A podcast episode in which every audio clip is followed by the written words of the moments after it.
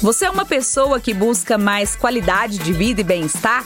Então chega mais porque você está no lugar certo. Eu sou a jornalista Humberta Carvalho e você está ouvindo a segunda temporada do videocast Falando Nisso, uma produção original do Sesc Goiás, que é um oferecimento do Sistema Fecomércio. O Falando Nisso está no ar há mais de um ano e a cada 15 dias, sempre às quartas-feiras, a gente se reúne aqui e conversa sobre educação, saúde, lazer, assistência e cultura.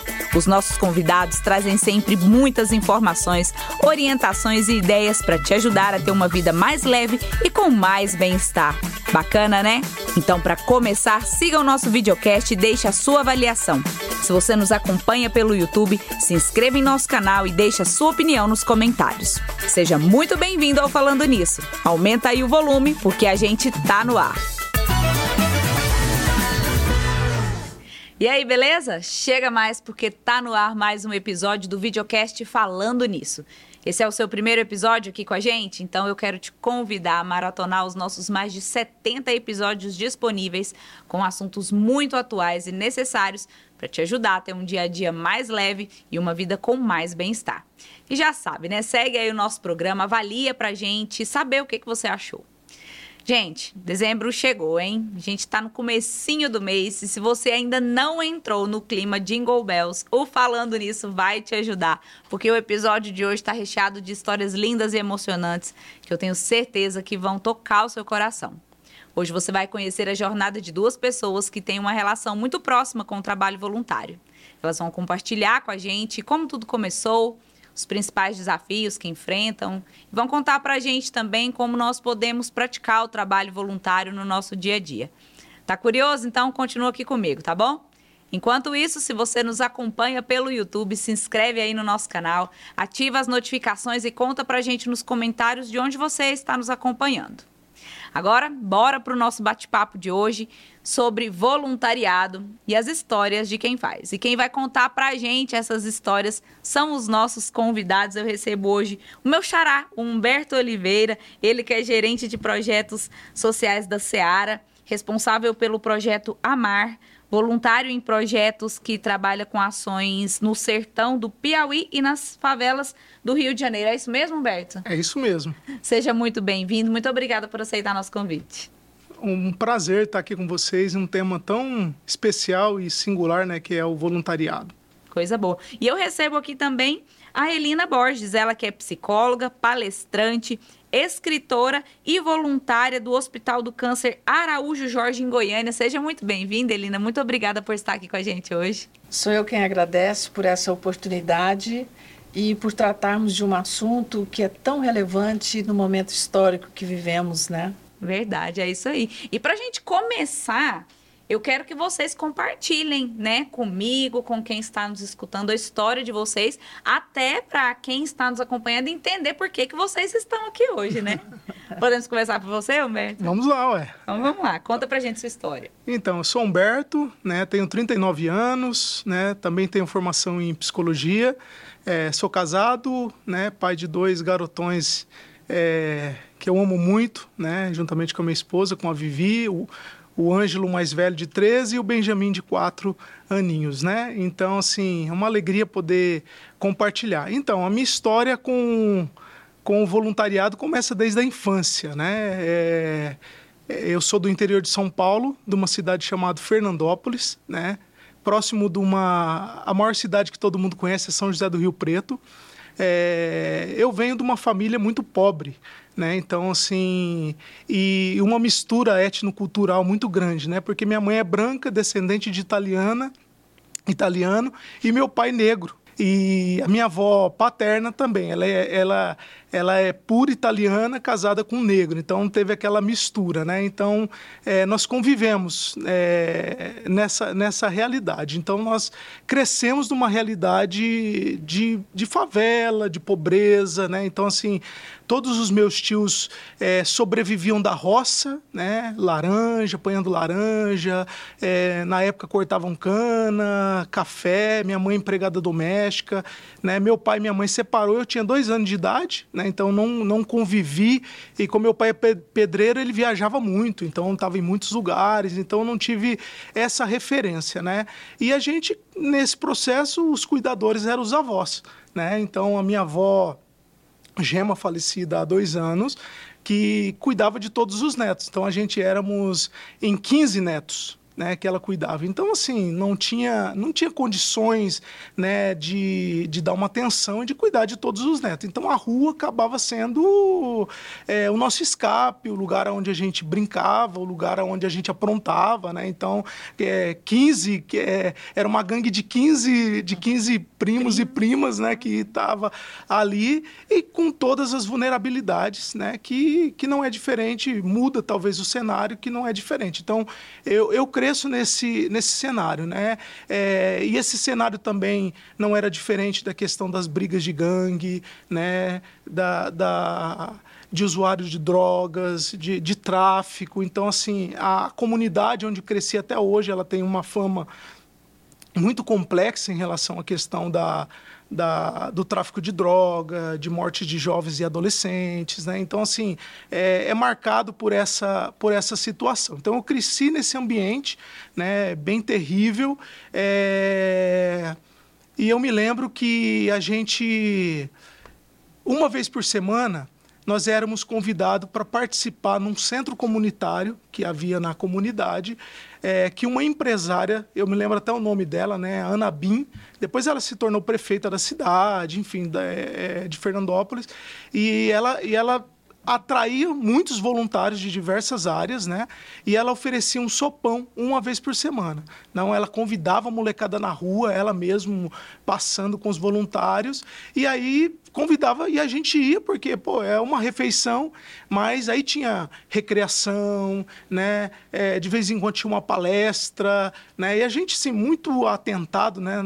Mas assim a gente sempre parava para ouvir e sempre foi colocado uma semente de, de esperança. Eu, eu principalmente, é, ficava muito atento quando tinha as palestras, as orientações. Isso acabou marcando a, a minha história, né? Então, a partir dessa, dessa vivência né, com esses voluntários, é, nós percebemos, hoje a gente percebe o quanto foi importante também no suporte, no cuidado que tinha com, com a criançada que estava numa situação de, de vulnerabilidade ali naquele momento. Então, assim, é, ajudava muitas famílias, porque além de fazer as refeições, tinha todas essas programações, é, as famílias vinham com, com os potinhos, né, levavam essa sopa para casa, e os que estavam mais vulneráveis em questão de alimentação ainda levavam uma cesta básica ou levavam um saco de pão. Então, assim, é, isso foi um marco na minha minha infância, né, é, o trabalho desses voluntários que se dispôs a poder é, gerar esse dia é, de qualidade, tirar é, a gente daquele ambiente da rua, daquele ambiente perigoso, para ter um momento de lazer, um momento de refeição, um momento de reflexão que depois, lá na frente, essa, essa semente que foi plantada é, em mim gerou frutos que, que hoje é, o voluntariado para mim é, é um propósito de vida, né? Que bacana, que história linda, viu? Parabéns. E você, Elina? A história da Elina é por outro caminho, é por outro viés, mas também se cruzam lá na frente, né, Sim. com o trabalho voluntário. Conta para quem está nos ouvindo. Eu, assim como o Humberto, também sou do interior, sou do norte do estado de Goiás. Nasci em uma família muito simples da zona rural e acredito que esse contato com essa minha família na fazenda já foi um primeiro ato de voluntariado, porque a gente aprende a viver junto, a conviver, a trabalhar junto, a valorizar o, a presença do outro, né, de sentir o quanto o outro é importante na sua vida, na sua formação. Então, isso tudo me ajudou muito a despertar esses valores que têm cunho de solidariedade, de generosidade. Então, eu sou muito grata à minha família e a essa minha origem. E lá no interior, quando fui para a escola, normalmente os colegas tinham dificuldade em matemática. E acho que foi o meu tra primeiro trabalho de voluntariado foi ensinar matemática para os meus colegas, né? E a partir disso eu decidi que seria professora. E assim fiz. Aposentei em 2019 como professora, trabalhei a maior parte dessa carreira como professora universitária mas sempre acreditando que ser professor é também um ato de voluntariado, porque você tem condições de influenciar na vida do outro, de construir alguma coisa que, como disse Rubem Alves, te leva para a imortalidade, porque o professor é capaz de ser imortal a partir do momento que ele é capaz de é, impactar a vida do outro. Então, isso sempre me remeteu a, essas, a esses valores, né? De generosidade, de compaixão, de solidariedade, de respeito pelo outro. E também a essa ideia de que crescemos juntos, de que somos irmanados, né? E que a gente só tem condições de se sentir de forma mais íntegro é, viver de forma mais interessante, mais plena, desde que você seja capaz também de conduzir outros junto com você. E antes eu comecei também um trabalho que talvez seja o mais fácil de voluntariado, que é a doação. Então, eu, desde o início dos anos 90, eu era doadora da Associação de Combate ao Câncer em Goiás e do Médicos Sem Fronteiras que eu acho que é uma organização é, que faz trabalhos humanitários altamente impactantes e relevantes. E depois, em agosto de 2017, eu fui diagnosticada com um câncer raro de dutos biliares com metástase no fígado. Era quase que uma sentença de morte. Mas é, me entreguei ao, ao tratamento e me entreguei ao universo. E disse que, se curada fosse, eu iria fazer um trabalho voluntário para o Hospital Araújo Jorge com a minha presença. Porque o trabalho voluntário de doação é obviamente extremamente importante, porque as obras precisam né, dos recursos financeiros, mas é muito diferente quando você doa o seu tempo, quando você doa a sua energia, quando você entra em contato com o outro, né? E decidi também, nessa ocasião, que eu iria escrever um livro contando um pouco da minha história, usando o câncer como pano de fundo, mas no livro eu queria retratar uma história de superação e o método que eu utilizei para fazer essa superação. Por isso eu intitulei o livro de A Travessia do Deserto. O, todos nós atravessamos desertos na vida, quer seja uma doença, uma perda, uma catástrofe financeira, algumas coisas, né? Todos nós humanos somos peregrinos, atravessamos desertos. E decidi então que toda a renda do livro seria em prol do Hospital de Câncer Araújo Jorge. Nós fizemos mil exemplares, que já estão esgotados, já estamos partindo para uma nova edição. Tivemos parceiros muito interessantes que é, apoiaram essa, essa causa e nos ajudaram. E eu, no Hospital Araújo Jorge, então, desde quando terminou o tratamento, que eu pude ir, eu faço parte de dois projetos, o Chá das Nove e o projeto Leitura, que a gente faz a entrega de chás e bolachas para o pessoal que está ali na, no, na quimioterapia, esperando para fazer consultas, né, exames, etc. E o projeto Leitura, que a gente faz uma pequena leitura nas enfermarias e conversa um pouco sobre esse assunto. De tal sorte que, é, depois que eu atravessei esse deserto do câncer, eu, digamos que compreendi um pouco mais da alma humana, um pouco mais da necessidade de sermos mesmo irmanados. Confio plenamente no hashtag Somos Todos Um. parabéns pela sua história de superação também. Uma história linda. Ou seja, eu tô com duas histórias maravilhosas aqui na minha mão. Aqui na minha frente, é, eu escolhi a dedo vocês para estarem aqui hoje, justamente para vocês compartilharem essas histórias com quem está nos acompanhando porque eu, é, a gente até estava conversando, né, Lina, antes de entrar aqui no ar, que neste mês de dezembro, no final do ano, começo de ano, as pessoas estão mais abertas, né? Uhum. Então, hoje, nosso objetivo é mostrar para as pessoas, né, como o trabalho voluntário ele pode impactar a vida de alguém, é, tanto de alguém que recebe quanto de alguém que pratica. Uhum. Então, Sim. esse é o nosso, o nosso assunto aqui de hoje. E eu queria saber de vocês, assim, quais são algumas das principais lições que vocês aprenderam até hoje é, em relação ao trabalho voluntário. Vocês já compartilharam algumas coisas aí, mas quando vocês olham para trás, olham a caminhada que vocês percorreram, olham o caminho que vocês estão percorrendo hoje, é, quais seriam assim, as principais lições que vocês aprenderam em relação a esse trabalho voluntário?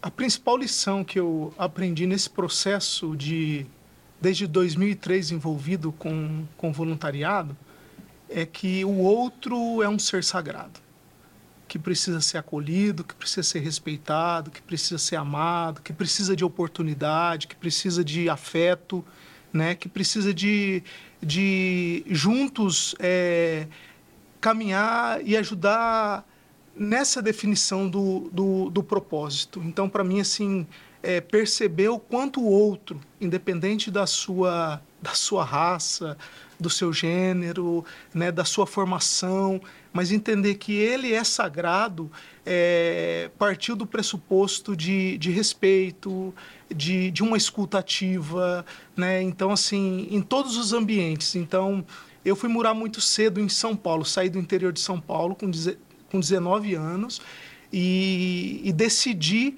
de alguma maneira, a querer é, construir a minha própria história dentro da questão do voluntariado. Então, assim, um menino é, crescido nesse ambiente, como eu disse, é, sai do interior de São Paulo e vai morar na capital num, dentro de uma comunidade. Né? Então, eu fui para um, uma organização internacional porque eu queria me entregar. Isso foi uma quebra é, de barreiras, paradigma, porque quando eu terminei o ensino médio, é, é o desejo de qualquer mãe, né? Eu falo mãe porque a presença da mãe foi muito presente nesse processo. Não, você tem que fazer uma. Você tem que se formar, você tem que buscar uma questão de trabalho. Mas eu entendia que eu não era o momento.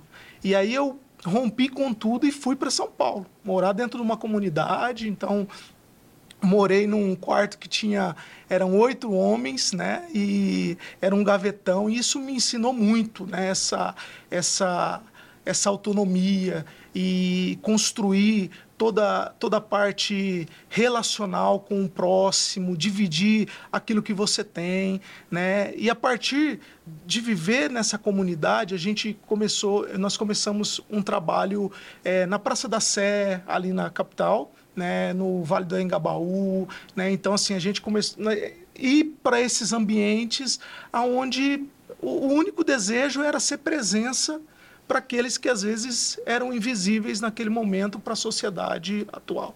Então, quando a gente se reunia é, no, no metrô do Vale do Engabaú para o trabalho com as crianças, é, que eram usuárias, cheiravam cola, estavam sujas, fedidas e tal, que ninguém todo mundo na correria de São Paulo passava sem ver e a gente montava o playground para estar um momento com elas ali e saber que naquele momento elas não estavam cheirando cola e, e, que, a, e que a gente é, ampliava esse desejo de ser presença para aquelas crianças naquele ambiente, aquilo ali é, me deixou fascinado. Que eu falei assim, é esse princípio que eu quero levar para minha vida.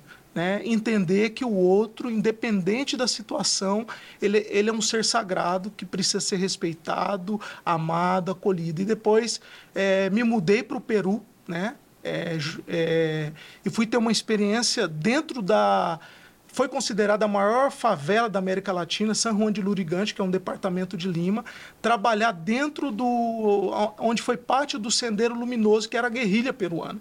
Inclusive a, a penitenciária do Sendeiro Luminoso da hoje eles, a maioria dos líderes estão presos, mas fui para dentro desse ambiente, né? É, marcado por sofrimento, por exploração, por violência, por dor, né? E fui vivenciar em outro lugar. Aí você vai percebendo, né? E depois do Peru, aí tive uma experiência na Argentina, depois na Bolívia, no Paraguai. E aí você vai percebendo que o, o cenário pode ser diferente, a cultura pode ser diferente, mas o ambiente é, do indivíduo como pessoa é o mesmo, né? Que precisa ser ouvido, que precisa de oportunidade. Então, é, todas essas minhas vivências, né, trabalhando como voluntário nesses lugares, né, no período que eu fui me amadurecendo, é, a minha resposta é que o outro, para mim, é muito sagrado. E você, Lina? Não é muito diferente, né? Eu aprendi que nós não somos sós, não estamos sós, não vivemos sós e não temos condições de crescermos sós. Há a necessidade premente da vida em comunhão, da vida com o outro. Cada qual faz o seu percurso individualmente. Obviamente, eu sou responsável pelas minhas escolhas e pelo meu crescimento, mas eu só tenho condições de fazer isso com o outro. Então, eu acredito que é, somente junto com o outro, trabalhando com todos os outros humanos, é que nós temos condições de, de crescermos. É, eu acredito muito e me baseio muito no lema dos Médicos Sem Fronteiras. Só um ser humano é capaz de salvar outro ser humano. Uhum.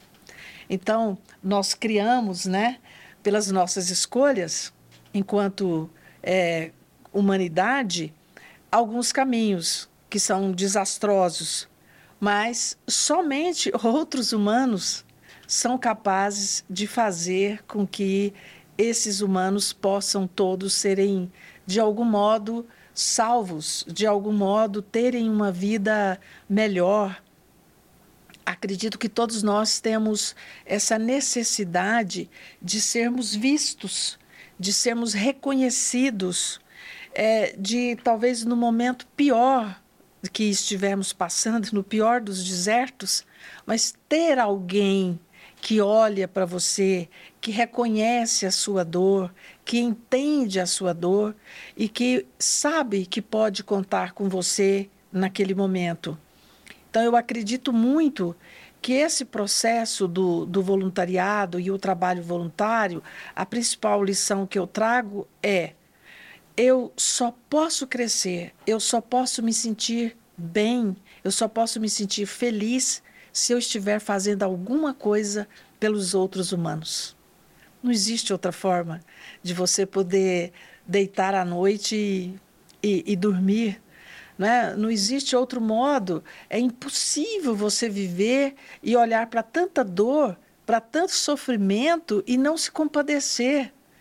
Então, eu acredito que a partir do momento, e aí o Natal é importante para isso, a partir do momento que nós começarmos a fazer essas reflexões, de nos sentirmos irmanados de um modo ou outro, que seja apenas biologicamente, olhe para o outro e diga: somos todos Homo sapiens sapiens.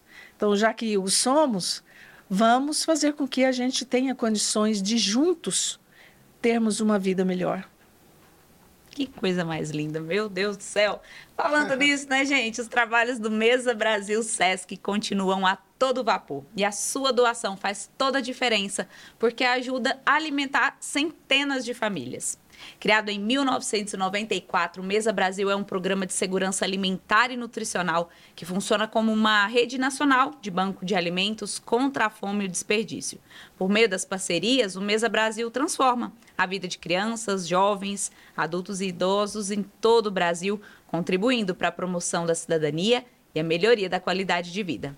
Em Goiás, o projeto foi implantado em 2004 e hoje são mais de 400 instituições cadastradas em 40 municípios do estado. Quer saber mais sobre esse projeto? Quer colaborar? Acesse o site sescgo.com.br ou nos acompanhe também pelas redes sociais no arroba sescgo. Vamos ouvir agora a pergunta do nosso público. Olá, bom dia. Meu nome é Ana Patrícia Vaz de Camargo. Eu gostaria de saber quais as características para ser um voluntário. Para mim, a principal característica que uma pessoa para ser voluntária precisa ter é ser humana. Desde que você é, se reconhece como um ser humano e você reconhece a sua humanidade, a sua vulnerabilidade, que todos nós, de um modo ou de outro, somos vulneráveis, você percebe que você precisa de ajuda, que você é incapaz de crescer sozinho. Se você precisa de ajuda, apesar de ter condições boas, né, de ter uma, uma história que seja um pouco melhor, que tenha família, que tenha tido oportunidades, imagine aquelas pessoas que não tiveram tais oportunidades, né, que são pessoas menos favorecidas por uma situação ou por outra. E acredito que quando você reconhece que você é um humano, que você faz parte dessa humanidade, que você precisa de ajuda, é preciso reconhecer que todos nós precisamos de ajuda. E você, Humberto? Quais características você acredita que são fundamentais? Acredito no que a Eni disse, porém, é, também tem que ter do, dois pontos que eu acredito importante no trabalho voluntário: coragem e ousadia para mudar o cenário que está à nossa volta. Sim. Né? Porque às vezes é, nós temos. É, eu converso com muitas pessoas que têm muitas ideias boas, ideias que podem causar um impacto positivo enorme. É... Só que são pessoas que não têm coragem nem ousadia. E aí fica no campo da, das suas ideias ou dos seus, dos seus projetos engavetados e não consegue colocar em prática. Então, acredito que duas características que faz a diferença no trabalho voluntário, além do que nós já falamos dessa questão da subjetividade, do amor, do afeto, né, da, da, das competências, mas para mim a, a coragem e a ousadia para você mudar o cenário que está à volta são duas características que, que eu tenho percebido que são importantes para nossa caminhada. Concordo. E aí você até me fez lembrar Guimarães Rosa. o que a vida quer da gente mesmo é coragem, né? Aí então a resposta da Ana Patrícia Vaz. É, e eu queria que vocês compartilhassem com a gente é, alguma experiência que vocês viveram que vocês pensaram assim, pô, realmente o meu trabalho está fazendo diferença, é, o meu trabalho impactou a vida de alguém, eu de fato ajudei alguém, é, talvez alguém chegou em vocês, falou alguma coisa, fez algum agradecimento? Teve alguma história marcante nessa trajetória? Eu tive um, um fato, é, um voluntariado indireto como professora, que há um tempo atrás eu estava em um determinado restaurante, fui ao toalete lá e encontrei uma moça e ela virou para mim e disse: Professora Elina, que bom te encontrar. É, você claro, lembra de mim. E é claro que eu não lembrava, porque né, tantos alunos. Aí disse, sim, claro, me lembro. Ela falou, pois é, eu sempre quis encontrar com você, que eu queria te dar um abraço e agradecer, porque você não sabe o bem que você fez na minha vida. Então, assim, não sei qual foi o bem, não sei o que foi que eu disse, que pode... Alguma coisa impactou. Mas né? alguma coisa impactou. Uhum. E um dia, eu fiz um projeto um, no projeto leitura na, pra, na desculpa no projeto leitura lá no hospital eu entra, a gente entra na enfermaria pede licença e lê uma historinha pequenininha que tem a ver obviamente com aquela situação e depois procuramos conversar ali com eles para tentar entender qual é a moral da história né? E um dia lendo uma dessas historinhas que falava sobre perdão um acompanhante saiu do quarto. E eu fiquei muito preocupada, porque eu pensei, puxa vida, falei alguma coisa que não foi bom. Quando terminou, que eu saí da enfermaria, ela estava no corredor, aos prantos, e perguntou se podia me dar um abraço. Eu disse que sim, ficamos ali um tempo abraçadas, e depois ela disse: Você não sabe o rumo novo que você deu na minha vida. quero te agradecer. Então, às vezes, você fala uma palavra, você faz um gesto. Às vezes, tem ali um paciente que está na quimioterapia e você passa, entrega o chazinho, a bolachinha, olha nos olhos, uhum. dá um sorriso. O outro se sente reconhecido. É como que se um irmão estivesse olhando profundamente nos olhos do outro e dizendo: Olha, estamos juntos, estou aqui, né? Uhum. É a importância do outro. Eu acho que essas coisas não têm preço. Interessante, Humberto, é que o ambiente da nossa fala aqui demonstra o quanto que a, a ideia de ser presente nesses ambientes faz a diferença, Sim. né? É, acredito que tem muitas histórias, mas assim, eu vou contar uma recente agora, tá bom? Nós trabalhamos com. Hoje eu sou gerente de projetos sociais de um de uma associação em Goiânia, que é a SEARA, né? A SEARA é uma sigla, servindo, educando, acolhendo, restaurando em amor. E nós temos um, uma das atividades dentro do nosso ecossistema social é o esporte, que é o judô. E nós disputamos é, agora dia 16, a, segun, a segunda etapa do Campeonato Goiano de Judô. E nós temos uma criança beneficiada que ela é surda, né? E aí ela tem três meses que está tá sendo beneficiada pelas nossas atividades. E a mãe com muita dificuldade, né? De, de, de deixar a filha participar, de ir para o campeonato, de federar ela, enfim, né? E eu conversando com a mãe e tal, tal. Aí fomos para ela, a mãe levou ela pro para esse campeonato. Aí eu fiquei muito agradecido por, por poder fazer intermediar essa essa a participação da Isabela, o nome dela, né, da Isabela no campeonato, tem nove anos. E aí conversamos com a arbitragem, ó, ela é surda, tem que ter um trato diferente e tal. E aí ela, teve, ela, ela participou de duas lutas no festival, né? Uma ela ganhou e outra ela perdeu. E beleza, pô, ficamos felizes, ela ganhou uma medalhinha, ficou toda contente, né? E, e quando eu estava saindo assim, quando ela pegou a medalha, estava saindo, a mãe dela puxou, né? Puxou é, no canto e falou assim: Eu preciso falar uma coisa com você. Eu falei, pois não. E a mãe dela, muito emocionada, falou assim: Ó, eu sempre protegi a minha filha, fui autoprotetora pela deficiência auditiva que ela tem eu nunca deixei ela participar de nada, eu nunca deixei ela se envolver com nada. Né? Então, eu sempre protegi ela. E, e por ser essa autoprotetora, eu nu nunca fui despertada para ver o potencial que a Isabela tinha. E aí ela me abraçou chorando assim, né? Foi muito emocionante, falando assim: hoje você conseguiu despertar em mim é, um novo horizonte de vida para minha filha. Então hoje a Isabela vai disputar todas as competições de judô que for possível, porque eu percebi que a Isabela é, é, um ser humano como qualquer outra pessoa que precisa dessa socialização, que precisa dessa inclusão, que precisa de estar. Então isso foi muito marcante para mim assim, porque é, fazer esse caminho e ter a resposta e essa validação de que o trabalho voluntário faz a diferença, né? É, quebra, quebra barreiras, enfim. É, a fala dessa mãe, é, se tivesse alguma coisa que me marcou esse ano, foi é, fazer esse caminho para que a Isabela pudesse se sentir bem e a mãe perceber que ela não é um, um bichinho de estimação que por causa de uma deficiência tem que ficar guardadinha, protegida e que a vida está aí para ela conviver. Então, assim, é, isso foi um marco dentro do, da, da, da perspectiva.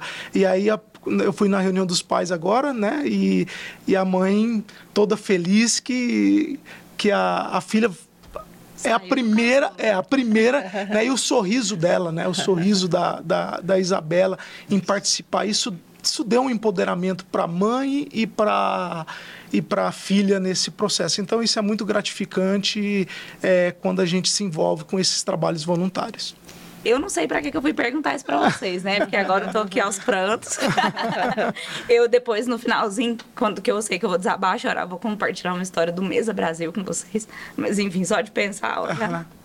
é, mas enfim, é tudo muito lindo, não tem como não se emocionar, né? Não se colocar no lugar dos outros. É, mas eu quero saber de vocês o seguinte: quais os desafios que vocês enfrentam? Porque o trabalho voluntário, ele também certamente tem as suas barreiras, né? Sim. É, e não só a barreira de conseguir exercer um, um, trabalho voluntário em, por exemplo, um hospital em que as pessoas estão doentes, num local em que as pessoas não estão abertas porque está ali cercada por muita miséria, por tráfico uhum. de drogas, é, mas não só essas barreiras é, para praticar o trabalho, mas as barreiras para vocês também. Uhum. E quais seriam essas, esses desafios? Para mim, o maior desafio é você conseguir ver a miséria humana. É muito duro.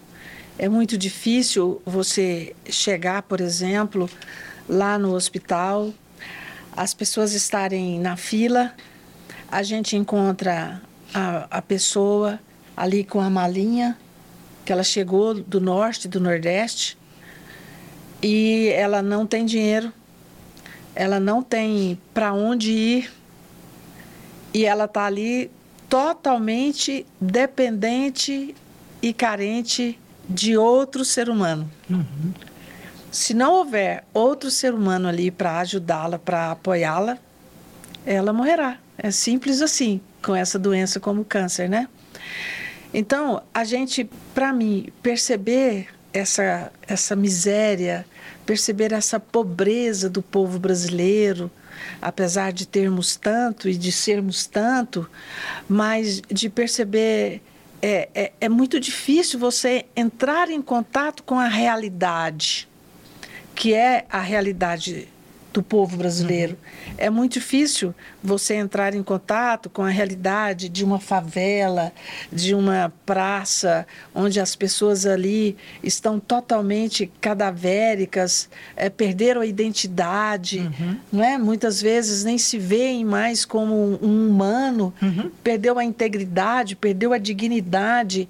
Então é preciso mesmo muita coragem para enfrentar essa situação. Eu acho que é por isso que muitas vezes as pessoas até vão ao trabalho voluntário, mas quando elas chegam lá e se deparam com, a, com tanta miséria, com tanta dor, com tanto sofrimento, ela não suporta. Às vezes as pessoas dizem: Olha, eu não tenho estrutura emocional para ver essa condição de um outro ser humano. Uhum. Então, é muito difícil enxergar a realidade é, de muitos seres humanos e de boa parte desses seres humanos, né, que compõem o, não só o Brasil como o mundo. Imagina você, você ser voluntário hoje na faixa de Gaza. O, o, equilíbrio emocional que você precisa ter, né, o que você precisava ter para fazer esse tipo de trabalho. Então, colocando inclusive sua própria vida em risco. Exatamente. Então, eu penso que o principal desafio é, é, é esse: você conseguir enxergar essa realidade, essa, esse sofrimento, essa dor, mas compreender que isso é, é, a realidade, isso é, é a nossa vida e que é nesse mundo que a gente precisa atuar. Para mim, um, uma barreira grande na, na entrega do trabalho voluntário é, é a indiferença né? A indiferença é que nos distancia de achar que eu vou fazer aquilo se tem um monte de outras pessoas é, também precisando, né? Aquela ideia da, da, da uma gotinha de água no oceano, né? Então, assim, é, um dos trabalhos que, que, eu, que eu me envolvo muito é na, na no gerenciamento de, de, de dois projetos que nós temos, né? que é um projeto que nós é, levamos voluntários, jovens e adolescentes aqui de Goiânia e São Paulo, para o sertão do Piauí. Né? Nós vamos para uma comunidade chamada Curimatá, né? é uma região bem do sul do Piauí, né? marcada é, pela, pela dor, pelo sofrimento, falta de água, falta de, de, de oportunidades. Né? Então, uma cidade de 5 mil habitantes que, que tem nove vilarejos ao redor. Né? Então, esses vilarejos, a pobreza é muito grande. Então, às vezes alguns pais perguntam para a gente, mas por que, que você quer levar nossos adolescentes né, e tal para essas realidades? E a ideia é, é simplesmente uma. Esse trabalho, ele, ele, eu acredito que o trabalho voluntário ele tem essa. Você começou falando, né? Ele tem dois cunhos. Ele transforma o, o, o que se doa e transforma aquele que está recebendo essa doação. Então essa é a nossa ideia é, quando a gente é, prepara um ônibus tira a meninada. E às vezes a, a galera que se envolve com a gente, eles estão numa classe social de médio para alto e é muito interessante, porque às vezes eles vivem uma, uma, uma realidade dentro de casa que estão totalmente alheio do que do que do que está acontecendo no mundo ou que está acontecendo ao seu próprio redor, né? Então é, aí tem gente que fala, poxa, mas como que vocês tem uma realidade tão complexa aqui em Goiânia, né? Por ser uma das capitais né, que está no índice alto da desigualdade social, enfim é, vocês têm que levar para o sertão, para o Rio de Janeiro. Mas quando a gente chega com esses meninos lá, que ele tem que lavar o prato que ele come, que ele tem que arrumar a cama, que ele vai dormir no chão. Né? O pessoal fala, pô, vocês estão num treinamento de, do exército. Não, não é essa a ideia. Né? Não é isso que vai fazer diferença para a gente hoje, se ele vai lavar o prato ou não. Mas é a maneira que nós queremos colocar ele em contato com ele mesmo e com a realidade daqueles que estão em sofrimento. Né? E aí, quando, quando a, gente, a, a, gente passa 10 dias nessas comunidades, né, tanto do Rio de Janeiro, é totalmente é, é, é extremo, né? Então, você está numa realidade do sertão, e aí nós trabalhamos dentro de uma comunidade do Rio de Janeiro que é dominada é, pelo narcotráfico. E, e aí eles observarem, poxa, meninos de 10 anos com um fuzil na mão, né? que já foi aliciado para aquela realidade. Então, é, é para quebrar essa indiferença. Né? A indiferença que talvez não foi gerada pelo próprio, pela próprio, pelo próprio indivíduo, mas pela cultura e pelo, e pelo o jeito que ele vive. Então, assim, eu acredito que a maior barreira que nós enfrentamos hoje em relação ao trabalho voluntário é essa indiferença e essa insensibilidade que esse mundo consumista, que esse mundo de correria, que esse mundo de ativismo, que esse mundo, né, que se tivesse 48 horas para trabalhar, a gente estaria envolvido nisso, né, sem descanso e tal, essa loucura, essa que vai gerando essa insensibilidade, é, faz o tempo as pessoas, né? O tempo, né? É, eu trabalho com uma organização americana e o tempo, eu sei que para o americano o tempo é muito precioso, né? O tempo de trabalho, o tempo de estar na ação, o tempo de estudo, enfim. E para a gente essa desorganização de tempo também é uma barreira que a gente enfrenta em relação a, a, a separar talvez um dia na semana onde eu vou por um Araújo Jorge, onde eu vou no Projeto Amar, é, me entregar para poder fazer a diferença, né? Então, assim, essa são três pontos: a indiferença, a insensibilidade e às vezes a talvez a, a, a negação do ou da mal gestão do nosso tempo. E se vocês pudessem dar um conselho para uma pessoa que tem no seu coração ali um desejo de fazer um, tra um trabalho voluntário, é... o que, que vocês diriam para ela? Quais conselhos vocês dariam para essas pessoas? Olha, eu como professora universitária e convivi muito no meio empresarial e fazendo palestras, treinamentos e também como escritora, eu vejo muito as pessoas procurando, querem coisas motivacionais. Ah, eu preciso de uma palestra motivacional, né? eu preciso motivar a turma, eu preciso melhorar a moral da equipe. É, e outras pessoas falando, puxa vida, quais são aí as lições para ser para a gente ser feliz? As pessoas falam muito em felicidade. Hoje, é, se você procurar, é um dos temas aí mais buscados, né? Aí a questão é que a felicidade, ela não se faz em per si, por si só e em você só. Enquanto a gente estiver entendendo que a felicidade é uma busca pessoal ou que você vai encontrar isso só você, com você e as suas competências, as suas habilidades, você não vai conseguir ser feliz. Então, o meu conselho para as pessoas que buscam motivação, que buscam propósito de vida, que buscam vida plena, não é? ou que querem ser felizes, o conselho é: ajuda o outro, tenha compaixão do outro. O Dalai Lama diz que felicidade é uma equação. Ele diz assim: felicidade é igual é possibilidade financeira mais igualdade. Então, é preciso que a gente entenda isso. As pessoas precisam de ter oportunidades, as pessoas precisam de ter é, condições de desenvolver os seus próprios potenciais. Quando você, num trabalho voluntário, você vai perceber o bem que você faz para o outro, você vai perceber a felicidade do outro, você vai perceber que você tem importância. Mas quem te dá essa importância é o outro. A importância que você dá a si mesma, ela é legal para você ter autoestima, mas ela não é suficiente para te trazer bem-estar e felicidade. Então, o trabalho voluntário, ele possibilita isso. Plenitude. Uhum. Você fazer parte, você sentir que você está fazendo parte é, do universo, que você está fazendo diferença com o outro, pelo outro e para a humanidade como um conjunto. Porque nós temos um inconsciente coletivo. Enquanto tiver um irmãozinho nosso sofrendo aí em algum lugar, você não vai estar feliz. É por isso que tem dia que você amanhece, as contas estão todas pagas, o cartão de crédito tá, tá ok, a sua família tá bacana, mas você está com uma certa angústia.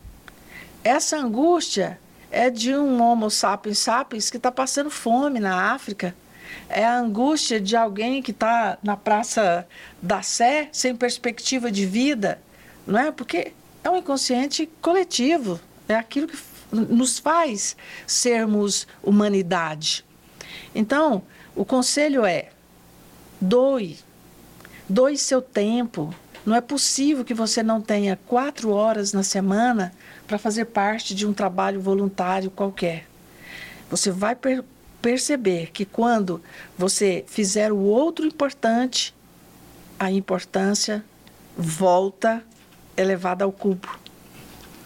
E não tem como pensar que uma das dificuldades, não tem como a gente deixar de falar num ambiente de voluntariado, é, e também uma barreira que é o preconceito, né? Acho que o preconceito é, em relação às, às crises humanitárias que nós estamos passando, né? Então, isso nos impede. É, escutando essa fala, eu me lembro de duas, de duas pessoas com problemas emocionais graves de saúde mental, né? com um diagnóstico de, de esquizofrenia, é, tratando e, e, passando por um processo de internação em hospitais psiquiátricos. A mãe procurou a gente, falou assim: minha filha pode ser voluntária no projeto? E aí sentamos, ela passou todo o diagnóstico e demos duas a oportunidade. São duas pessoas diferentes, né, com a mesma situação, em tempos diferentes na nossa unidade do projeto. E, e uma passou durante um ano e meio, toda semana, como auxiliar de sala é, no trabalho com as crianças, né? É, monitoreada por uma educadora social da unidade, né, pela psicóloga e tal, e tal, e tal. É, depois de um ano e meio dela é, se envolvendo com o trabalho voluntário, né, é, ela foi melhorando a sua capacidade de ressignificando a sua história. Então, ela era formada em turismo, e aí ela foi tão influenciada pelas educadoras sociais que são formadas em pedagogia, que ela foi fazer um, fazer um curso de pedagogia. E teve alta médica e hoje é professora no município de Senador Canedo. Então, isso para a gente é uma história de sucesso que vale a pena é, se envolver é, com o trabalho voluntário. Porque, para mim, o trabalho voluntário é um sinônimo de, de encontro com o propósito. Né? É, é, é para mim, é aquela sensação, Berta, assim, ó, Sabe quando você recebe uma promoção que você sai feliz, você quer comemorar, você quer brindar, com, celebrar com as pessoas que estão ao seu redor? É, para mim, ao escutar histórias como essa, é voltar para minha casa vibrando e chegar com a minha esposa e falei assim: vamos brindar porque hoje nós conseguimos fazer com que uma pessoa encontrasse o propósito da sua vida. Né? O propósito da sua vida. Né? E a outra, a mesma coisa síndrome do pânico, não conseguia pegar ônibus. O marido levava, a unidade nossa é longe, do centro aqui fica 20 quilômetros. E aí, e a gente conversando com ela, né? Ela tinha aquela, aquela fobia de estar, tá, né? Aí o marido, nós conversando com o marido, não deixa ela pegar o ônibus, um dia que ela vai vir. Depois de um tempinho ela pegou o ônibus. Aí ela começou de ônibus para o projeto, né? E aí teve alta médica, teve alta médica e hoje ela está trabalhando dentro do padrão comum. Né? E hoje ela se tornou até uma aliada do projeto, que a, ela, ela consegue vários parceiros. Né? Ela falou: hoje eu estou trabalhando e consigo ir de vez em quando no projeto, mas assim, é, leva parceiro, indica: olha, conhece esse projeto, olha que legal que está acontecendo. Então, assim, é, isso nos faz vibrar no sentido de alguém, através do envolvimento com o trabalho voluntário, conseguiu encontrar o propósito da vida. Que seja voltar a trabalhar, né? É, mas a sementinha do cuidado do outro, da superação, né? Faz toda, faz toda a diferença, vai quebrando várias barreiras. Então, assim, a dica para quem quer se envolver é se envolver, né? É ir, é tentar, né? É, é abrir mão eu sei que o trabalho voluntário tem essa parte da renúncia, da entrega, da sensibilização, é, da, do, do, da, daquilo que nos impacta e mexe com o nosso coração, mas a gente vai se amadurecendo. Então, quando eu comecei para Praça da Sé trabalhar com crianças que cheiravam cola, me impactou demais. Eu, eu não, é, é, os, primeiros, os primeiros dias eu, eu sentava nos banquinhos da Praça da Sé, perto do Marco Zero lá, eu chorava, porque eu falava, não tem, não, como pode uma criança nessa situação? E aí você vai acostumando e você vai se entregando e aquilo vai te movendo, né? Então, assim, é, e hoje existem diversas é, oportunidades, né? O projeto, o projeto que nós atuamos tem diversas oportunidades, né? É, se me permite, eu, é, na unidade nossa do Goiânia Viva, é, uma professora viu uma matéria nossa no Instagram e me procurou professora de um grande colégio de alto padrão, ela, ela é professora de performance em redação para Enem. Então, assim, tá num, né? Eu falei, eu brinco com ela, eu falei, nunca nem escutei que tinha performance em redação, né? É, só que ela começou a se envolver. Tem dois anos que ela está conosco, a Juliana. É, e depois da pandemia, a, as crianças tiveram uma regressão muito grande na parte socioeducativa, é, informacional. E ela começou falou, Humberto, eu quero me envolver com a minha habilidade. Ela foi para trabalhar com os adolescentes, né? E aí ela viu que a necessidade era os menores, né? Alfabetização básica, né? E tal. E, depois de dois anos, eu escuto a Juliana falar com com alegria de superar do trabalho e se envolveu. Ia, começou com uma salinha pequena, porque na nossa cabeça é, nossa, uma criança no projeto social, ele já vai para a escola, que a gente trabalha no contrator, já vai para a escola, chega aqui ainda vai ter que o professor colocar na lousa, né, é, alfabetização básica, leitura, escrita, né, toda a contação de história, toda essa questão, nossa, vai ser uma sala bem reduzida, né? Mas por incrível que pareça, ela toda quarta-feira está com a gente na parte matutina. É a maior sala que nós temos como oficina é, dentro do, do, do, programa pedagógico do, do projeto.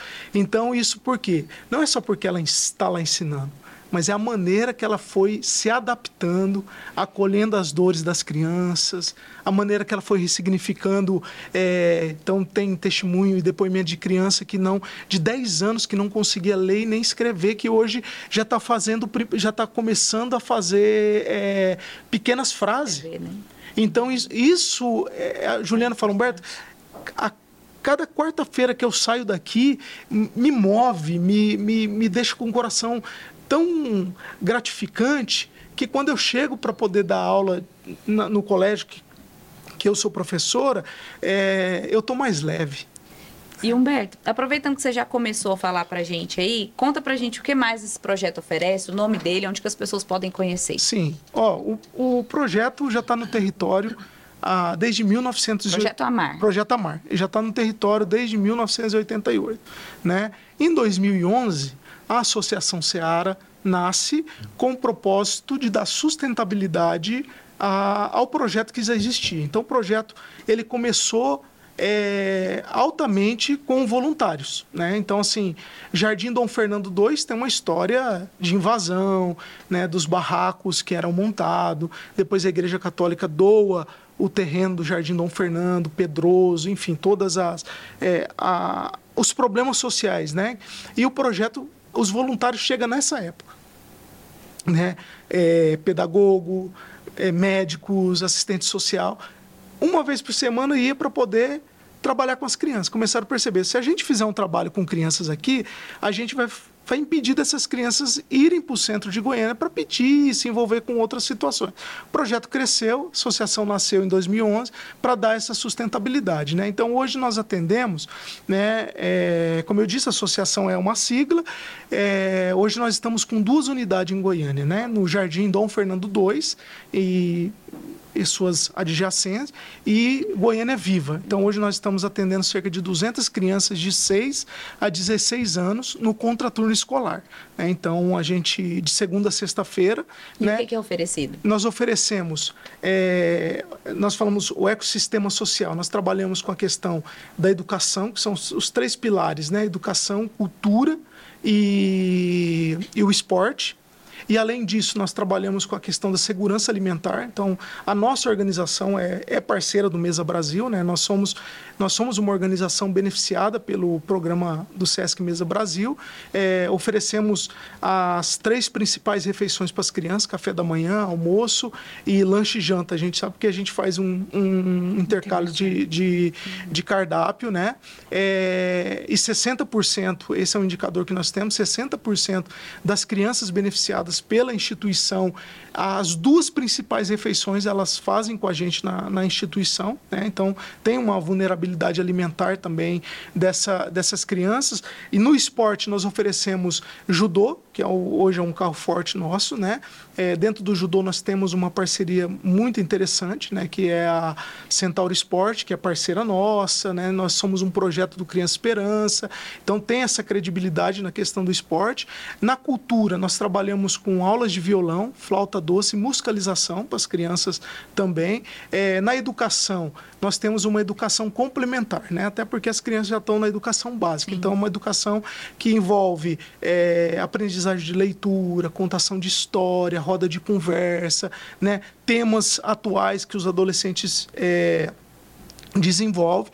E esse ano nós estamos com, com um projeto de inovação estamos fazendo uma amostragem que é uma oficina de empreendedorismo criativo para os adolescentes de 12, 13 e 14 anos.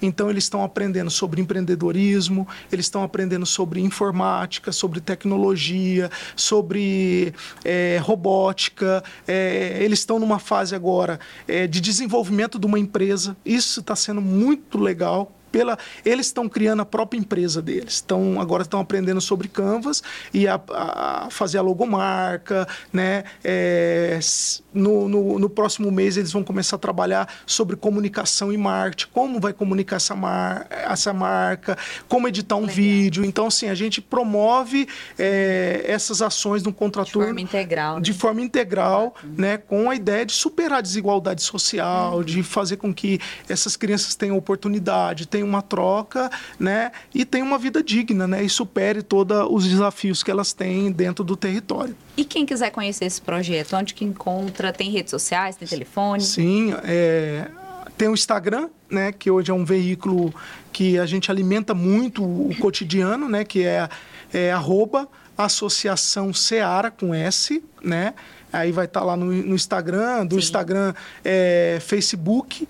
E nós temos o site também, né? Que é associaçãoseara.com.br, que lá também tem todas as informações, tem o um portal de transparência, né? Tem o link do nosso WhatsApp se que você quiser ser voluntário lá. Então tem toda essa estrutura, né? Então é, é, é bem fácil de, de encontrar o nosso trabalho aí. Bacana, muito obrigada. E Eline, e você? O trabalho que você desenvolve lá no Araújo Jorge, quem quiser participar, como que faz? Mostra pra gente seu livro. Sim. O Hospital Araújo Jorge, ele é um hospital que recebe é, verbas né, do, do SUS, mas as atividades elas são mantidas graças às doações. Uhum. Então, as doações são muitíssimo importantes é, doações de, de toda a natureza, doações de, de recursos mesmo, financeiros, doador mensal, se você quiser ser um doador mensal, ou você pode trabalhar nos vários projetos que o setor de voluntariado dispõe. Como eu disse, nós temos, eu participo de dois, do projeto Leitura, do Chá das Nove, mas nós temos o projeto de assistência aos leitos, nós temos o projeto de assistência às, às crianças, é, aquelas pessoas que estão ali também fazendo assistência às famílias e às pessoas que estão prestes a passar por uma cirurgia. Então, é só procurar o setor de voluntariado lá do Hospital Araújo Jorge fazer esse contato. Nós também temos no Instagram o Juntos contra o Câncer e temos o hospital do do Hospital Araújo, que se não estiver equivocado é H underline câncer no Instagram, que também vocês podem verificar todas essas atividades que são feitas. E é muito importante que as pessoas estejam comprometidas. É, nós estamos fazendo várias ações, levando para as pessoas, os empresários, a Assembleia Legislativa, os tribunais, Tribunal de Justiça, Tribunal do Trabalho, é, Ministério Público, têm sido grandes parceiros na, lá do hospital. O, os empresários também têm trabalhado e ajudado muito. Nós estávamos falando há pouco de propósito, né? Então, olha para você ver como é interessante. Algumas empresas já começaram a perceber que para motivar os, os seus funcionários, é preciso levar lá no Hospital Araújo Jorge. Então, elas são parceiras nossa, é, que a gente chama de empresa solidária. As empresas também podem procurar o setor de voluntariado. A título de exemplo, nós temos já aqui em Goiânia uma série de empresas que nos auxiliam com a doação de bolachas para o chá das nove. Então, aquela empresa, ela no dia previamente marcado e agendado, ela vai com parte da sua equipe. Então, ela vai e leva cinco funcionários, oito, oito funcionários, e podem ir com o uniforme da empresa, caracterizados, e junto com alguns voluntários, eles fazem o trabalho. Então, eles entregam o chá, eles entregam a bolacha, e todo mundo sai de lá altamente motivado, porque que vida boa, né? Essa vida que eu tenho, que, que eu moro, o que eu tenho para viver, para comer, as saúde, oportunidades, né? a saúde, enfim. É, então, tem várias possibilidades de as pessoas poderem ajudar. Nós temos lá também o bazar. A gente recebe roupas, calçados, é, que podem ser doados e nesse, nesse bazar, que a gente chama na, na lojinha, a gente coloca à venda a preços bem acessíveis, porque, como eu disse, há pessoas que vêm do norte, do nordeste, não sabem que vão ficar internadas, vêm com um acompanhante, às vezes não trazem roupas, né? Então, é uma forma de a gente também oferecer é, esse serviço para elas, apesar de toda a assistência que elas já recebem quando internadas dentro do hospital. E o livro, se você quiser adquirir o livro, você pode procurar também lá no Bazar. Ele está à venda lá, é naquela entrada pela Rua 10. Então, se você quiser fazer doações de roupas, de calçados e comprar o livro, você pode fazer pela Rua 10. Se você quiser fazer contato para ser um voluntário, você pode entrar em contato com o hospital pelo telefone padrão é, e pedir para falar no setor de voluntariado. Bacana. O fato é que é o seguinte: tem muito trabalho. E pouca e gente. Pouca, pouca gente. gente. então, é o que Humberto estava dizendo, né, da indiferença. E às vezes a gente vê as pessoas falarem: "Ah, eu me aposentei e agora estou depressivo porque não tem nada para fazer". né? Gente, tem, tem muita, muita, coisa, para fazer. Né? Olha que trabalho maravilhoso esse da organização do Humberto, do Hospital Araújo Jorge uhum. e de tantas outras instituições sérias que fazem trabalho voluntário. Sim. Então, vamos trabalhar. Tem muita gente precisando. É isso aí. E para a gente finalizar, eu quero fazer um bate-bola aqui com vocês. Eu vou começar uma frase, gostaria que vocês completassem com uma palavra ou uma expressão, combinado? Uhum. Sim. Então vamos lá. O trabalho voluntário me proporciona ser mais humana. Presente. O trabalho voluntário em uma palavra. É vida. É propósito. Pessoal, muito obrigada por vocês estarem aqui com a gente hoje. Tenho certeza que quem nos acompanhou aprendeu muito. A apresentadora nem se fala, né? Se emocionou aqui, ficou pagando mico, chorando no programa. Muito obrigada pela disponibilidade de tempo de compartilhar a história com vocês. Parabéns pela trajetória de vocês. Eu espero que quem está nos ouvindo é que esse nosso bate-papo tenha plantado aí essa sementinha para ir conhecer o trabalho que vocês participam, outros trabalhos voluntários e que possam doar um pouquinho de si para serem mais humanos, para terem propósito, né, para enxergarem mais os outros. Então, é, Humberto, quer deixar algum contato? O pessoal quiser te conhecer mais, conhecer o seu trabalho, o trabalho da Seara, onde que encontra? Então, como eu já disse, as redes sociais, mas meu contato pessoal também, pelo WhatsApp, né, que é 629 9913 9447, né? Então, é, a gente está à disposição, né? então assim, o projeto está de portas abertas, né? É, nós temos essas ações que nós realizamos de intercâmbio, que é né, no sertão do Piauí, em janeiro agora, 2024, próximo agora, né? É, nós já estamos com um ônibus fechado para o Rio de Janeiro, então nós já estamos indo. E julho de 2024 nós já estamos preparando a outra caravana para o sertão do Piauí, né, em Curimatá. Então quem quiser saber, quem quiser, entrar em só entrar agora, em né? contato, né? né? E se quiser ser voluntário, então o projeto hoje nós é, temos vagas, né, na área de tecnologia, na área de informática, é, na área de gestão, na área de empreendedorismo, na área educacional, né? É, nós estamos com vagas abertas para para esses voluntários, né? É, plantar essa semente, entregar um pouquinho do que eles já têm bastante, né? Essa é ideia para aqueles que às vezes estão né? compartilhar, né? A gente sempre fala que a, a prosperidade não é aquilo que nós retemos, né? Mas a prosperidade é aquilo que nós compartilhamos, né? Esse é nosso nosso conceito e princípio dentro da, da instituição. Então, quanto mais nós compartilhamos, mais a gente consegue fazer com que esse rio do bem, essa corrente do bem, flua e transforme mais vidas e ajude a superar é, essa crise humanitária que nós estamos enfrentando, né? Muito obrigada pela sua participação. Opa. E você, Lina, alguém quiser te conhecer, comprar o livro, onde que te encontra? É, para comprar o livro... Lá no Bazar, né? É no Bazar, é verdade. do Hospital Araújo Jorge, ali na, na entrada pela Rua 10. Mas, às vezes, as pessoas não moram em Goiânia.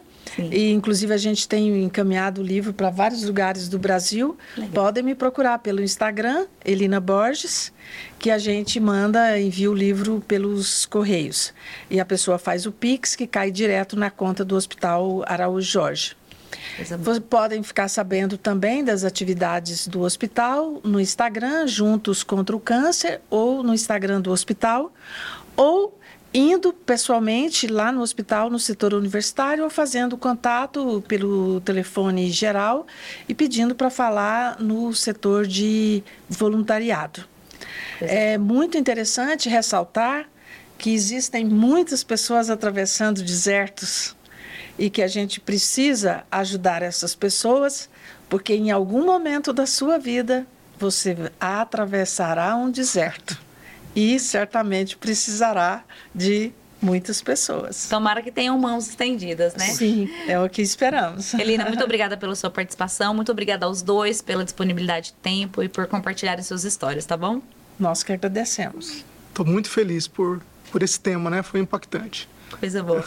E aí, curtiu o nosso episódio de hoje? Eu aprendi muito, chorei aqui, gente, paguei mico, mas foi por um bom motivo, porque foi tudo muito lindo, um bate-papo muito rico, é, cheio de histórias que engrandecem a nossa vida, que nos motivam. E eu tenho certeza de que você lembrou de alguém, então aproveita para compartilhar esse episódio com essa pessoa, tá bom? Se você ainda não seguiu o nosso podcast, vai lá segue o seu, a sua avaliação também, ela é muito importante para nós, porque tudo aqui é feito com muito cuidado, com muito carinho e muito profissionalismo para levar informação de qualidade para você. Se você nos acompanha pelo YouTube, segue o nosso canal, ativa as notificações e conta para a gente aí nos comentários de onde você está nos acompanhando, tá bom? A gente se vê no próximo episódio, eu te espero.